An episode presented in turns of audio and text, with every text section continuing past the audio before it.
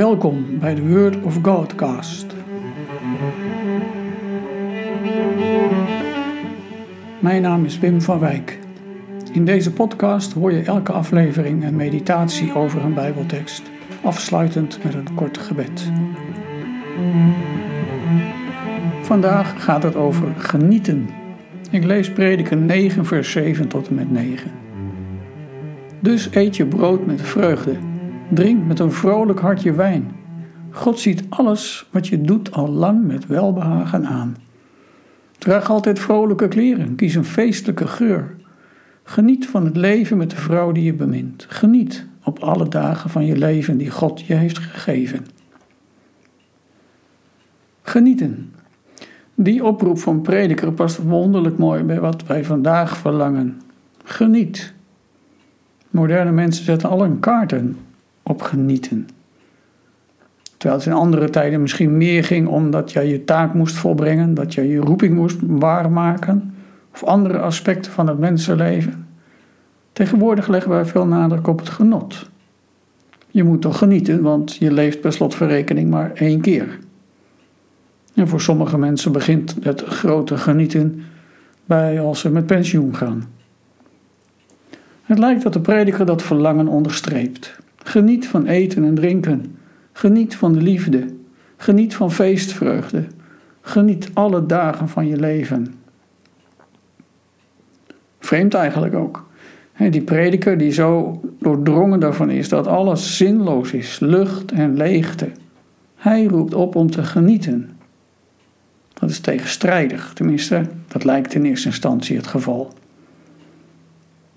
Je moet dan ook bedenken dat wijsheden die je in de spreukenboek leest of in het boek van de prediker, dat het nooit alleen maar dingen zijn die waar zijn en die je absoluut moet nemen. Ik denk dat je de ene keer meer nadruk zult leggen op het lege van het leven, als je daarvan extra onder de indruk bent. En de andere keer geef je meer aandacht aan de vreugden van het leven. Maar hoe dan ook, prediker zet het echt ook breed neer. Geen restricties, in de trant van geniet, maar doe het met mate. Geen opgeven vingertje. Geniet, maar kijk uit. Ga niet over je grenzen.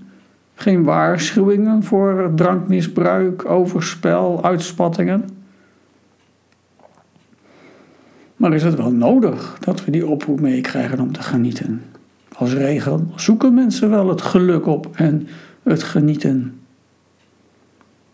Ja, maar toch, je kunt ook vanuit je verantwoordelijkheid als mens of als christen zomaar een schuldgevoel krijgen. Ik genieten, terwijl zoveel mensen in de wereld er erbarmelijk aan toe zijn. Ben ik dan eigenlijk niet egoïstisch of alleen maar consumptief bezig? Het stukje vlees waar je van geniet gaat zomaar ten koste van dierenwelzijn. En je smartphone, die zo superhandig is, gaat ten koste van kinderen in ertsmijnen in Afrika. Is best lastig, vind ik. het is goed om op zijn minst in elk geval ervan bewust te zijn en je er ongemakkelijk onder te blijven voelen.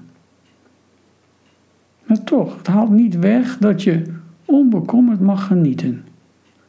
En dat niet op een modern hedonistische manier. Prediker zal later ook nog schrijven dat je juist jezelf daarover moet verantwoorden tegenover God prediker zegt het ook niet gemakkelijk of luchtig. Want hij is het juist die zoveel waanzin en onzin om zich heen ziet. Zoveel wat krom is en kapot.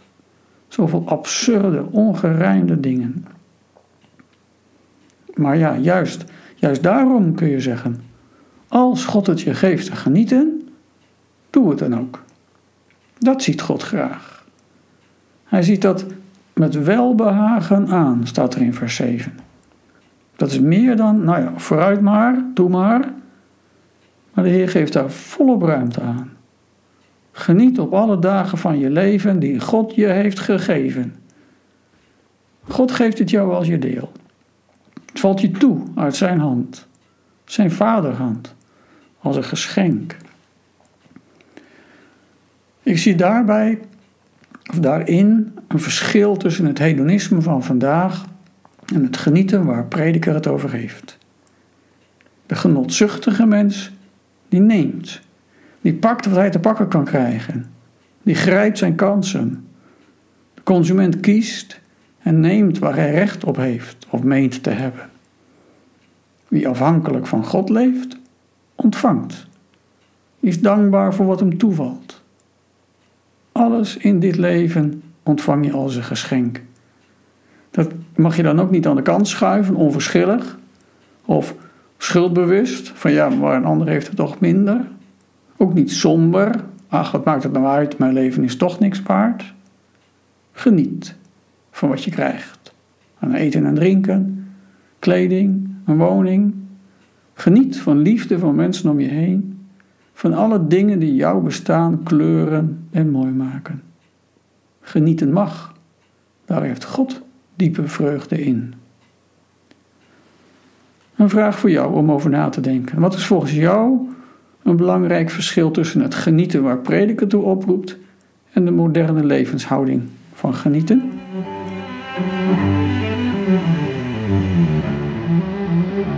Dank u God. Alles wat u gemaakt hebt is goed en we mogen daar dankbaar gebruik van maken.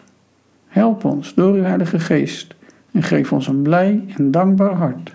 In Jezus' naam. Amen.